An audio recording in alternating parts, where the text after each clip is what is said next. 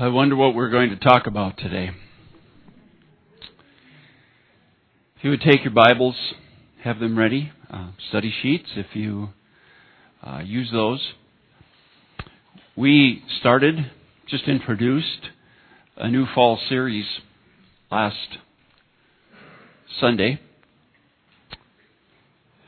The title of the series is The One Another's More Than Just Sunday Clothes. Um, we're going to be talking about some of the one another teachings. Um, almost 40 of them in the New Testament, all dealing with relationships, how we should relate to each other.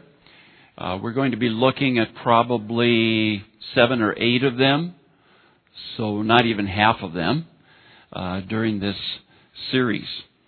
Uh, the idea of this graphic and the title of the series, The One Another's More Than Just Sunday Clothes, is that we want to look at these one another teachings as uh, what God has put into our closets. God has filled the closets of those who belong to Him with all of these one another teachings and He wants us to wear them, to practice them in our lives. But often what we do is we pick the two or three that we like the best and are the easiest for us to practice, and those are the ones that we wear and we practice. And we leave all the other one another's in our closet. The others are difficult. The others take too much energy. And so we leave them in the closet and we just pick two or three. And sometimes we only practice them on Sundays. The idea of this series is that we need to have empty closets. We need to have closets that have none of these one another's hanging there. Because we are wearing them all we have the layered look every day of the week as we go out and wear all of these one another teachings and practice them. So that's kind of the idea. The idea of the, the title and the emphasis that we're going to have as we look at the one another teachings uh, this time because we, we talk about them a lot. We're going to talk about two of them today. Uh, I want you to see them first before we go to our main passage. Um, Galatians. Galatians chapter 5.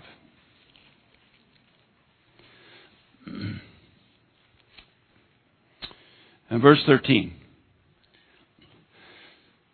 You, my brothers, were called to be free, but do not use your freedom to indulge the sinful nature. Rather, serve one another in love.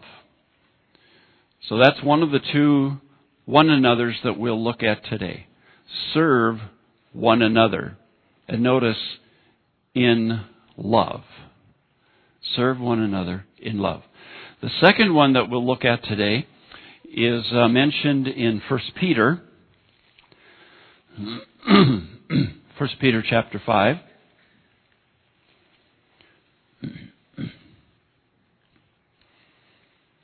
And it's the last part of verse 5. 1 Peter 5 5, the last statement. He says, All of you, clothe yourselves. So Peter even uses the same illustration we're using of wearing, clothing ourselves. He says, All of you, clothe yourselves with humility toward one another. Because God opposes the proud, but gives grace to the humble. So the second one another that we're going to look at today is um, be humble toward one another, show humility toward one another. And what we're going to see is that these two one another's fit together. They go hand in hand. Because if we're really going to serve one another, it's going to take humility. To really serve one another in the way that we're going to see this morning, we're going to have to be humble. And so we'll, we'll see how that works. uh, we're going to look at how Jesus presented this idea of humbly serving. So if you would turn to John chapter 13. John chapter 13. Jesus becomes an example of these two one another's. Obviously, Jesus' closet was empty when he was here.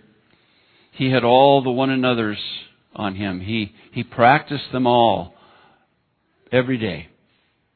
And these are two that he wore. These are two that he practiced. Serving humbly. Humility, service. So let's, uh, let's pray and we'll see how he taught this and how he exemplified it. Father, we come to you and we just ask you to, to make this teaching fresh. Uh, Father, uh, one of the dangers of talking about the one another so much is that uh, we stop listening. And uh, they're so familiar. Lord, help us not to stop listening today. Let this become fresh in our minds and our hearts again. The importance of serving one another and doing it humbly. Father, uh, speak to our hearts through Jesus. In his name, amen. Let me read this passage for you. Follow along. It's uh, John chapter 13. It's taking place in the upper room. Uh, this is that last night before Jesus is arrested and um, he suffers on the cross and, and dies. But this is Jesus and his disciples in the upper room that evening. Verse 1. It was just before the Passover feast. Jesus knew that the time had come for him to leave this world and go to the Father. Having loved his own who were in the world, he now showed them the full extent of his love.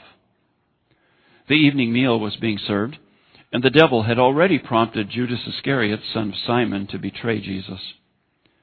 Jesus knew that the Father had put all things under his power, and that he had come from God and was returning to God. So he got up from the meal, took off his outer clothing, and wrapped a towel around his waist. After that, he poured water into a basin and began to wash his disciples' feet drying them with the towel that was wrapped around him. He came to Simon Peter, who said to him, Lord, are you going to wash my feet?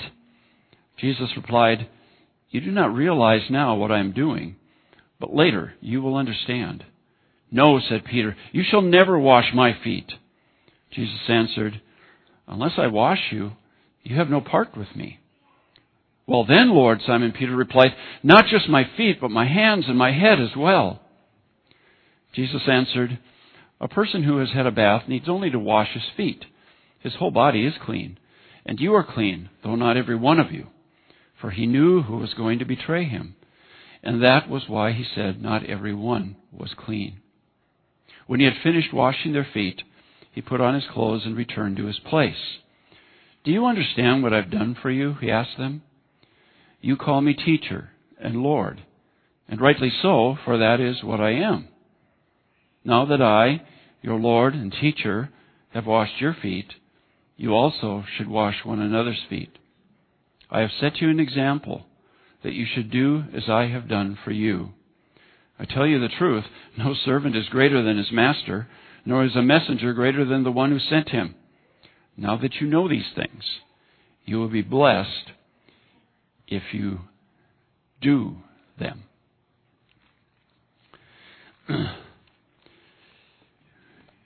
This is a familiar passage. We're going to go through it.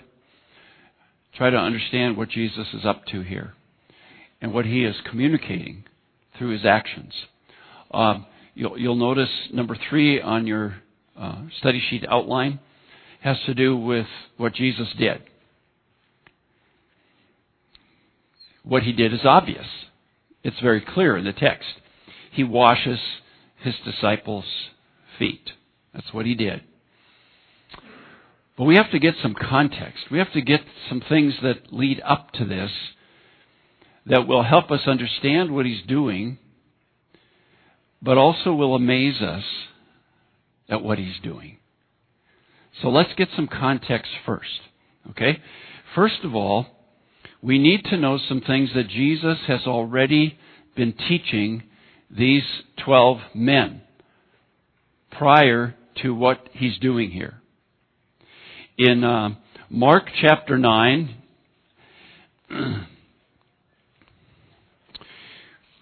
we have an occasion where as they are traveling, Jesus and his disciples, they come to Capernaum, Mark 9:33, and Jesus asks the disciples, "What were you arguing about on the road?" Apparently they were, as they were traveling and, and walking along. They were arguing about something. And so Jesus asks, What were you arguing about? It says, But they kept quiet because on the way they had argued about who was the greatest. There's a little competition going on among the disciples. And they were arguing about which one of them was the greatest.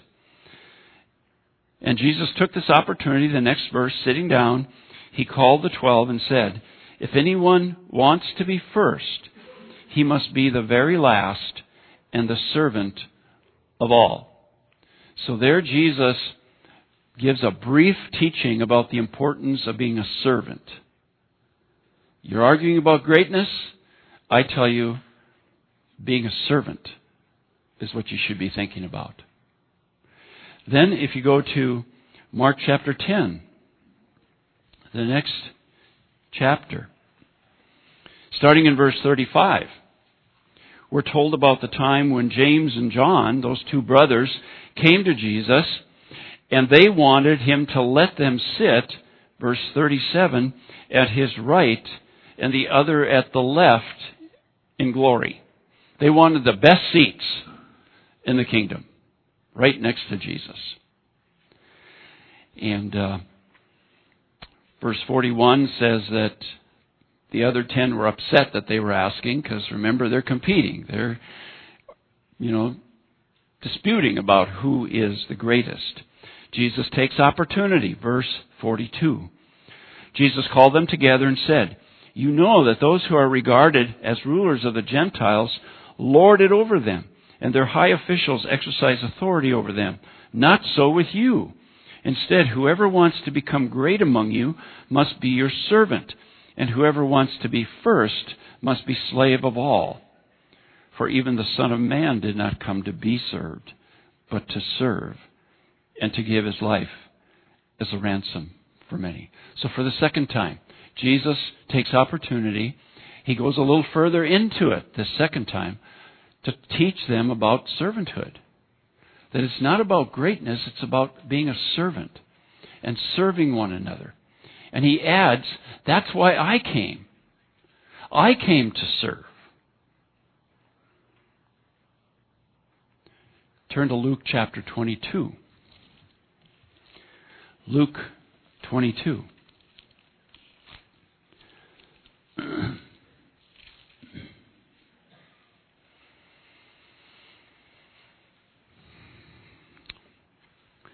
Verse 24.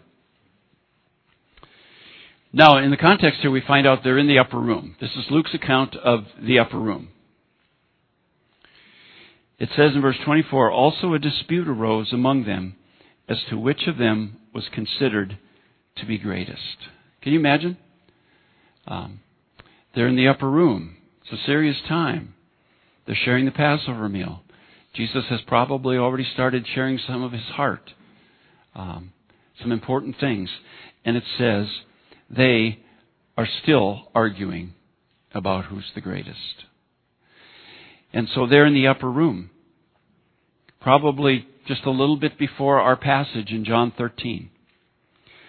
Jesus goes on to say, verse 26, But you are not to be like that, other people. Instead, the greatest among you should be like the youngest, the one who rules like the one who serves. For who is greater, the one who is at the table or the one who serves? Is it not the one who is at the table? But I am among you as one who serves. So even there in the upper room, he has already had to repeat his teaching about the importance of being servants and serving each other. So, back to John 13. It looks to me like what John records in chapter 13 is that at this point, Jesus moves from verbal instruction about being servants. He's already done that three times. Three different times he taught them verbally about the importance of being servants and serving each other. And now the argument comes up again in the upper room, and so he decides to move from verbal instruction to demonstration. He is now going to demonstrate what he has been trying to teach them these three different times servanthood. And so, the way he does it is how? Again, it's very clear. He washes their feet. That becomes his demonstration of humble servanthood.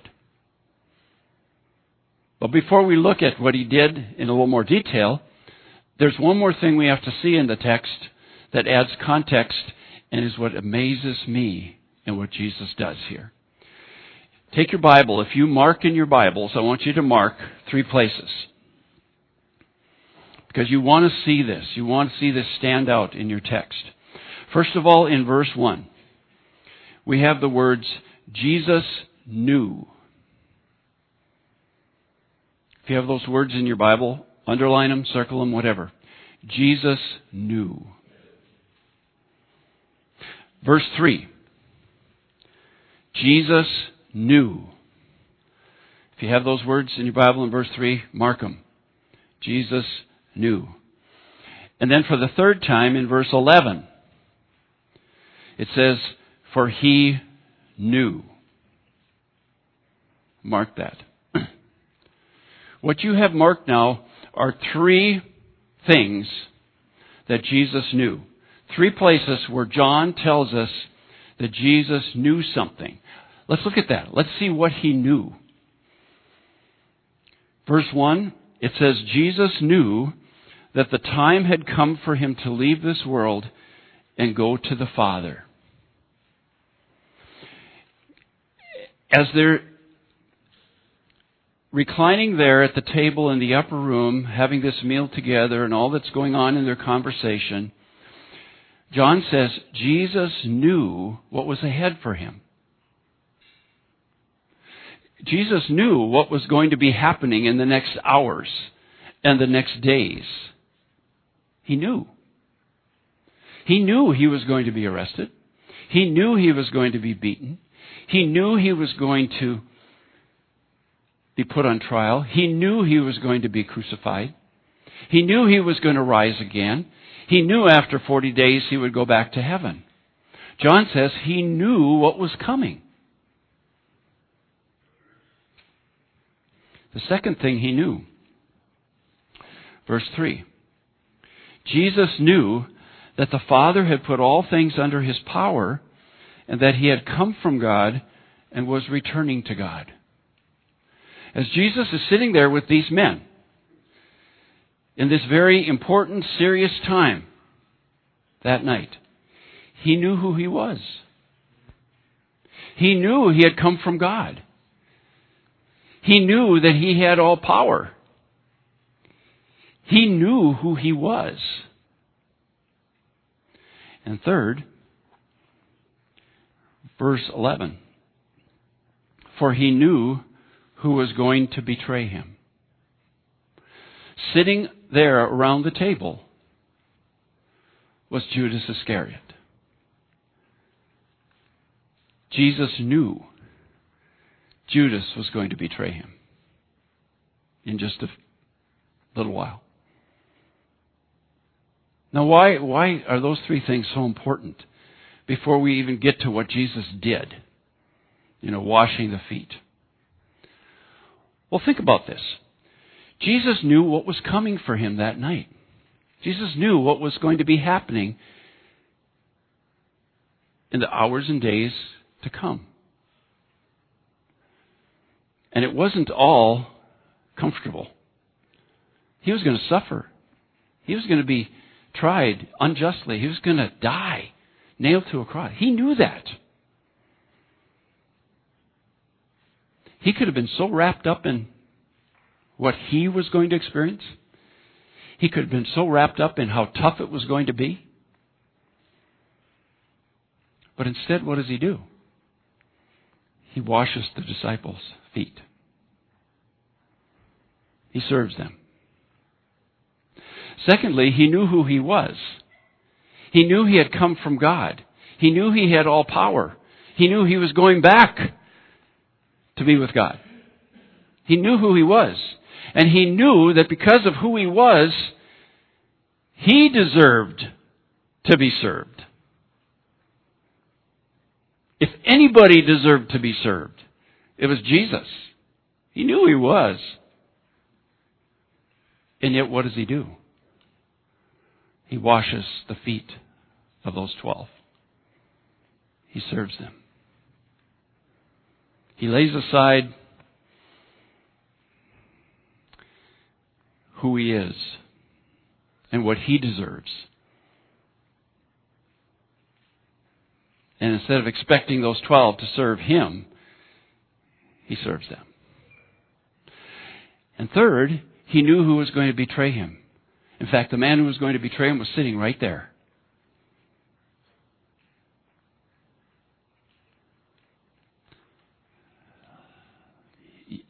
That had to be uncomfortable for both Judas and Jesus. But Jesus, knowing who was going to betray him and that that man was sitting right there, what does he do? He washes that man's feet. He serves him. Those three verses are really important here because they magnify what Jesus is doing. He's serving these men. He's doing the servant thing. He's doing the thing that servants were supposed to do when guests came. He's doing the thing none of the disciples volunteered to do when they came. Why would they? They were arguing about who was the greatest. And if you're going to be the greatest, you're not going to wash somebody's feet. That's a servant's thing. But even though Jesus had all this tough stuff coming, he didn't focus on that. Even though he knew who he was and he deserved being served, he didn't focus on that.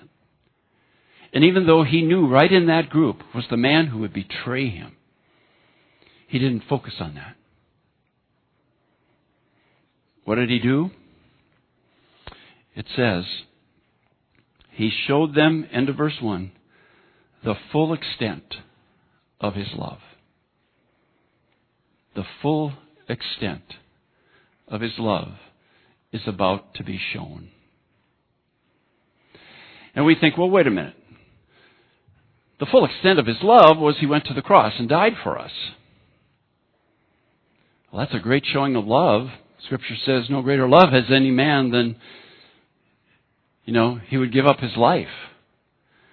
Giving up your life for somebody is a great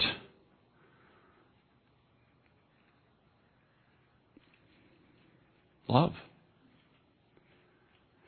But it's interesting. John says, now in the upper room, in these next moments, Jesus will show the full extent of his love. What's the full extent of his love?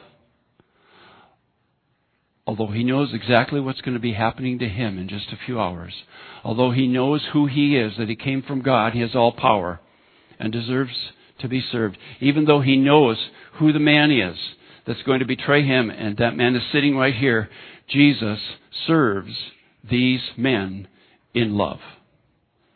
And John calls it the full extent. That's almost as far as you can go in loving people is to set yourself aside and humbly serve them. And so that's what he does. He washes their feet. And at this point, you're probably thinking, well, the pastor, he's got this basin and towel here, and, you know, you haven't peeked, so you probably think there's water in it. And you're thinking, oh, great, he's going to ask one of us to come up and take our shoes and socks off, and he's going to demonstrate what Jesus did. I'm not going to do that. I'm not going to do that because, as we'll see a little later, I don't think that was the point of the whole thing. It wasn't about a basin. It wasn't about a towel. It wasn't about water. It wasn't even about washing feet. But what he did was he took his outer garments off because he's going to get down and get dirty. Right? And we're told that he takes the towel, wraps it around him, puts water in the basin, and he washes 24 feet. He handles 24 feet washes them, dries them with the towel. And I was thinking this morning, in order to do that, I mean, just picture the scene. We're told they were reclining at the table. This table was low. They weren't sitting on chairs. They were reclining, probably leaning on an elbow around this table as they had this meal. So if Jesus is going to wash their feet, How's he going to do it? He's going to ask them to stick their leg up in the air so he can wash them? What does he have to do? He has to get down to their level, right? He has to take that basin and he has to get down on his knees and probably slide the basin along around the circle. Which means how is he going to travel around the circle? He's going to have to crawl. I would think. It would seem strange if after washing each person's foot, he gets up and walks the next one and down again. I'm guessing he crawled all the way and washed 24 feet. And of course, that was amazing to Peter. Because Peter knew that servants did that, right? Peter knew that when you came to a home, it was the servant who washed your feet. But Jesus is doing the servant thing, and Peter doesn't want that. He knows who Jesus is. And we won't go into the conversation and all that. But Jesus washes their feet. It's an amazing thing. Because of the three things he knew. But he still humbles himself to wash their feet. Washes the feet of the one who would deny him three times. Washes the feet of the one who will betray him. Washes the feet of the one who will refuse to believe that he's alive after he's risen. Washes the feet of the two brothers who think they can have the best seats in the kingdom. Washes the feet of 12 men who keep arguing about who's the greatest. He gets down and he serves them. He does the servant thing. Why? To demonstrate what he's been trying to teach them three different times, even in the upper room. You gotta be a servant. Serve one another in love. Show humility toward one another. So he moves from the verbal teaching to the demonstration. And then he says, as we come to the end of the passage, verse 13, You call me teacher and Lord. Rightly so. That's what I am. Now that I, your Lord and teacher, have washed your feet, you also should wash one another's feet. I've set you an example. So what I've just done is an example that you should do as I've done. You're not greater than me, and I've done it. I've served you, so serve each other. And you'll be blessed if you do it. So, what's Jesus doing? What's the point of this? I already suggested it's, it's not about a basin, it's not about water, it's not about a towel, it's not about feet. I don't think it's even about washing feet. Do you think Jesus is really instituting some kind of sacrament here? Some think so. The churches should have foot washing services. Is that what he's doing?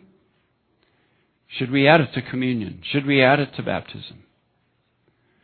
Is he instituting a sacrament?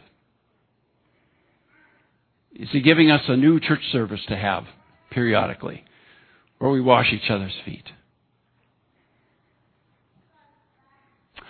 I don't know about you, but I don't think so. I think there was something bigger here because of the context. I think because he's already been teaching them about being servants in general and how important that is, that he is simply demonstrating being a servant. It happens to be with water in a basin and washing their feet because that kind of fits the situation. But I think there was a broader meaning. He says, I've set the example. I have just done the servant thing. I have served you, even though I have tough stuff coming up. And I could focus on myself and play the victim. Even though I know who I am, I'm God. I came from heaven. I have all power. I don't need to do this.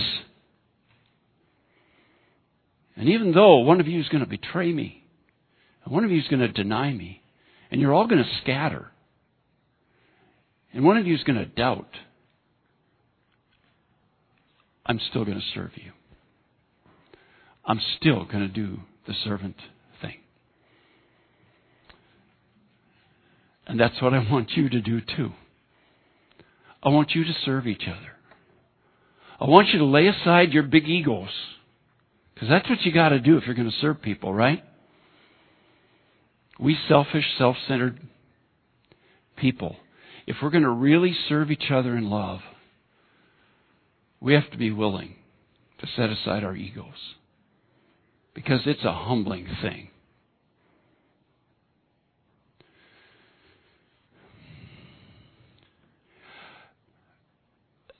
There are times when we are called upon to serve people, and the way in which we serve them is kind of easy for us. It's kind of comfortable. You know? If, if, if some of you found out, and I would be included, that somebody needs help, they need their firewood stacked. There are those of us who would be right there to serve those people. And we enjoy stacking firewood. We like doing it. There are a lot of ways we serve each other that are comfortable, that are easy, that we enjoy doing. And we need to keep doing that. But friends, I want to suggest that the serving, the serving, the servanthood that Jesus is demonstrating and teaching goes beyond serving people in ways that are comfortable to us and that we enjoy doing. Sometimes serving calls for us to humble ourselves and lay aside our ego in order to serve. And I think that's the kind of service Jesus is talking about the humble servanthood.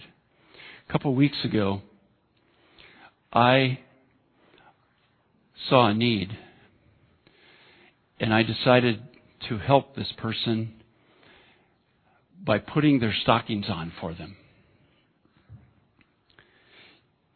You know what I had to do to do that? First of all, I had to get down on the floor because that's where his feet were. And at my age, it's hard to get up again. But I had to get down on my knees to put his socks on for him. The second thing is, I had to handle his bare feet. I I can't stand that. I don't let Janine handle my feet, and even if she asked me, I wouldn't handle her feet. There's just something about feet. Now, if if he needed his shoes put on, I could do that. Easy service.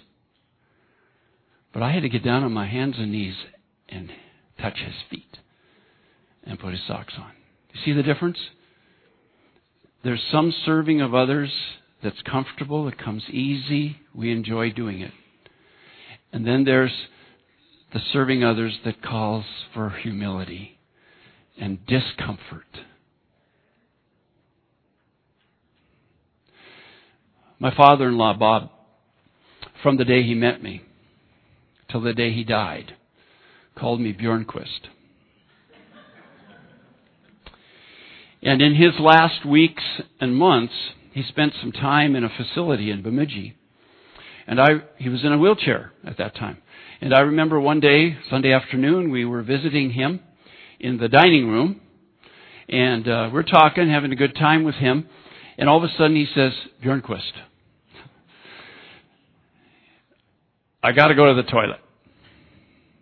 Can you push me back to the room? And I said, Sure. And so I pushed his wheelchair down the hall to his room.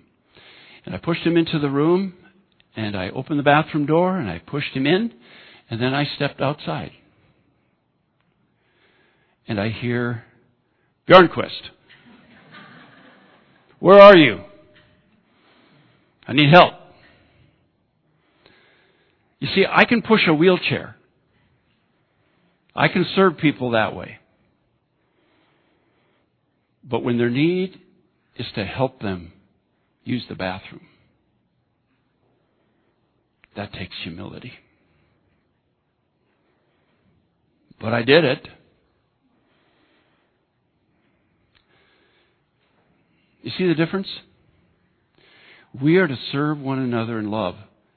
And there are times when that service is going to be easy, enjoyable, comfortable. We like to do those things to serve people, and we need to continue that, serving each other. But I think Jesus was going even further here. I think he was demonstrating a service that calls for humility. You see, friends, we are going to be called upon to sacrifice our egos much more often than to sacrifice our lives.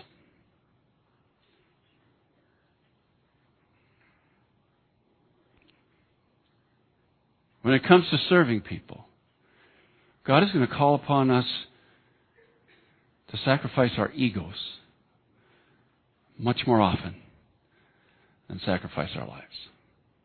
And for some of us, that's really difficult we would rather not do the serving that calls for humility. And these disciples had big egos. They've proven it with their arguments about greatness. And Jesus wants them to see by demonstration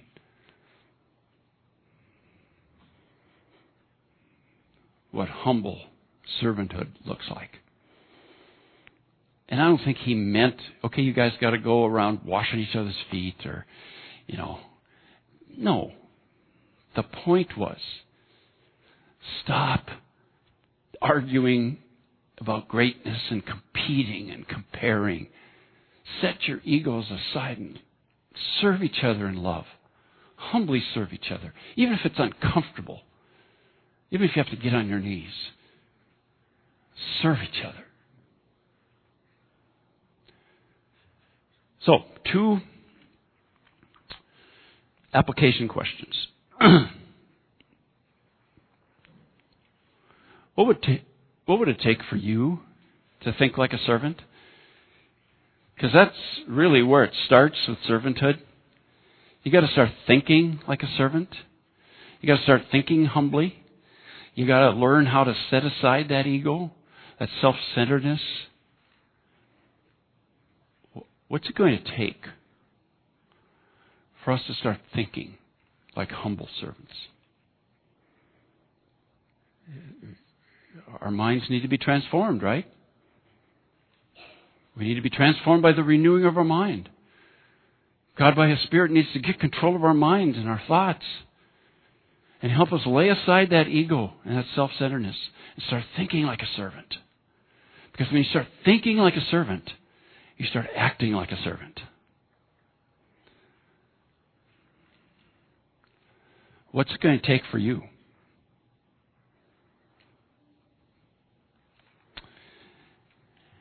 And secondly, would you be willing to pray, to actually ask God for an opportunity to humbly serve someone this week? I'm only asking for this week, all right? Would you be willing to pray this morning and then pray every day this week for God to give you an opportunity to follow the example of Jesus and not wash somebody's feet, but to humbly serve somebody. That He would give you that opportunity to serve someone, maybe not in a comfortable way, maybe not in some way that you enjoy, but in a way that would call for humility and setting aside your ego. Would you be willing to ask God to do that? To give you that opportunity? Now, for some of us, before we even start praying about it, we know what it's going to be. We even have a name coming to our mind right now. We already know somebody in our life who has a great need, and we've been resisting the idea of serving them because it's going to be uncomfortable. It's going to mean setting aside my ego. Um, it's going to be a sacrifice. It's going to be hard. Maybe you already know what it's going to be and who it will be. But for many of us, we don't. Are you willing to pray? And when God lays that opportunity before you, are you willing to take it? And practice humble servanthood. Serve one another in love. Show humility toward one another. They go together.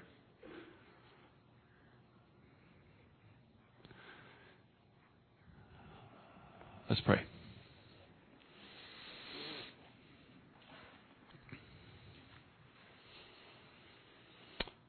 Before I close in prayer, if, if you want to pray that prayer right now so you don't forget, I'll give you a moment. If you're willing to ask God to give you the opportunity to follow the example of Jesus and humbly serve someone this week.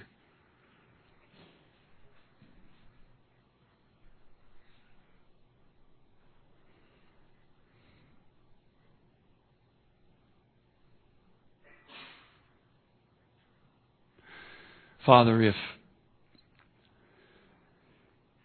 if you answer this prayer, and I believe you will, it's a prayer that's according to your will. I ask that by your Spirit you would give us the power and the willingness to set our egos aside and to serve,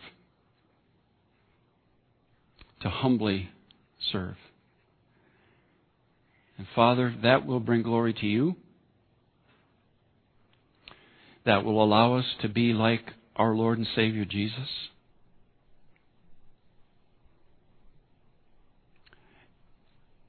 And that will bring joy to our lives. To serve humbly. Amen.